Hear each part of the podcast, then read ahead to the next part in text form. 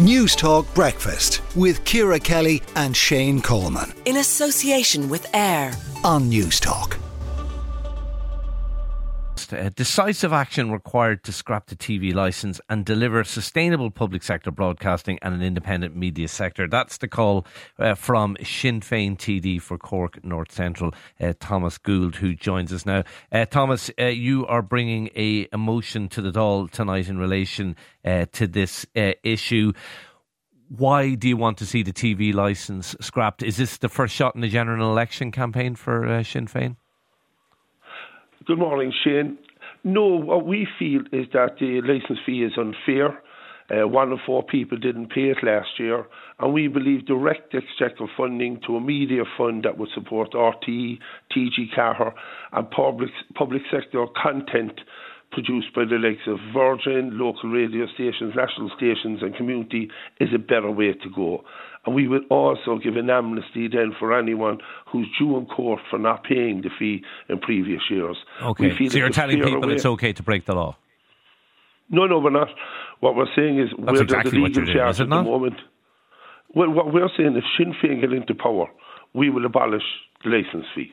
Yeah. But as long as this government is there, people will be legally required to pay it.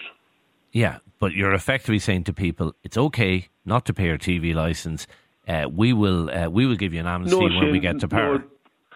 No, no, that's not accurate. And Shane, let's put it this way: in 2017, the government gave an amnesty for people who didn't pay the water charges. So all we are all we are proposing now is a fairer system. And Shane, just to let your listeners know, last year 13,000 people were dragged through the courts, and that those people didn't pay their license fee, and it, it was equivalent to just over two million and at the same time, RT squandered over two million. Oh, I think we all we all know what happened. We all know what's happened in RT, but yes, it's interesting you use the term "dragged through the courts." I mean, enforcing the law would be another way of of uh, of describing that. But where's the fairness then when executives are getting big parachute pensions when it, when um, top performers are getting hundreds of thousands of euros, and then ordinary people who are struggling to pay their bills. Like, where where is the accountability? And what we're this is a, this is a pop, Thomas. This is a populist move. You're trying to create another water charges here. I mean, no, it's it's no, it's, it's wide open. It's what what the motive here is. No, Shane, in actual fact, this comes from a commission report on the future of media that was brought, that was commissioned and delivered two and a half years ago. So the government has have this report on their desks.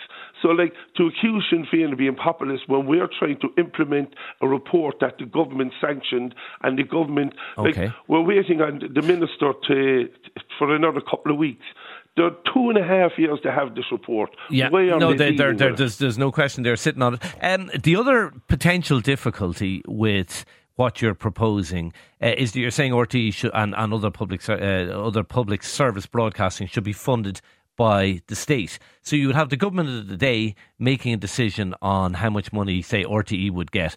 That's at the same time many members of your party, including the woman who would be Taoiseach in that government, is suing RTE. Is there not a clear conflict of interest in a a party that is uh, many of its members is suing journalists, deciding how much money those journalists should get in terms of public sector broadcasting? Just two points here, Shane. First of all, we would have a triple lock system, and that would mean that funding would be given on a multi-annual basis, so it would be set for, for four years. And Coimisiún na Meán would would look and speak to broadcasters about setting that. Mm. So you'd have an independent commission setting that for four years, and also then a minister would not be allowed to change that unless there were exceptional circumstances, like let's say the Troika had to come back in or something like that. And then in relation to your point about suing the media, like members of other political parties have sued the media for defamation. Yeah, no, nothing like nothing like to the same. I, will uh, uh, I'll give you the list: Gerry Adams, Gerry Kelly, Mary Lou three times, Pearse Doherty, Matt Carthy, Angus Snuddig, Chris Andrews, Donncha O'Leary, Martin Kenny. I mean, the list goes on and on. Have you the list? Have you the list for Fianna Fáil Fine I can I can tell you, it is nothing no, like that length. No, but, but yes, I have looked into it. It's nothing like that length. But Shane, if you're going to give one list, you should give all the list because I'm talking to Sinn Féin right now. If I was talking to Fianna Yeah, Fáil, I'd give like- the Fianna Fáil. It's. I think there's currently maybe two or three. Shane. Sorry, there isn't. I'm, I'm, I'm answering the question you asked me. There isn't anything like the same list of members of Fianna Fáil, for example, who've and and other. The, the other point is Sinn Féin has sued journalists individually as well. But Shane Finn, oh, sorry, Shane, do you not think we have a court system that is robust and deals with these? Like, if people feel their good name has been taken in Finn, surely they're able to bring a case to court and the courts will deal with it. Yeah, they, we they're- saying that's that absolutely. They, they can that? do. They can. Uh, uh, they can choose to do that, even though there are other ways you could you could seek recompense and seek to have your character restored if that's if that's what's uh, required. The point is, though, yeah, you would have people who are deciding on how much uh, public service broadcasting should get, while at the same time suing public service broadcasting. No, actually, that's not accurate, Shane, because in our proposal that we are bringing forward today, Coimisiún na Meán would set the figure that public sector broadcasting would get. But, you, so but you're writing the check, though. In government, you'd be writing the check. No, but the commission would bring forward the report. So suggesting that individual people would bring it forward. This is the triple lock that guarantees media independence. And like, can we say the commission is an independent commission that will bring forward this report with talks with all the different media outlets to see how much money they say they need, and then that recommendation would go to the minister, and it would be set over four years. So that's firstly the life of most governments.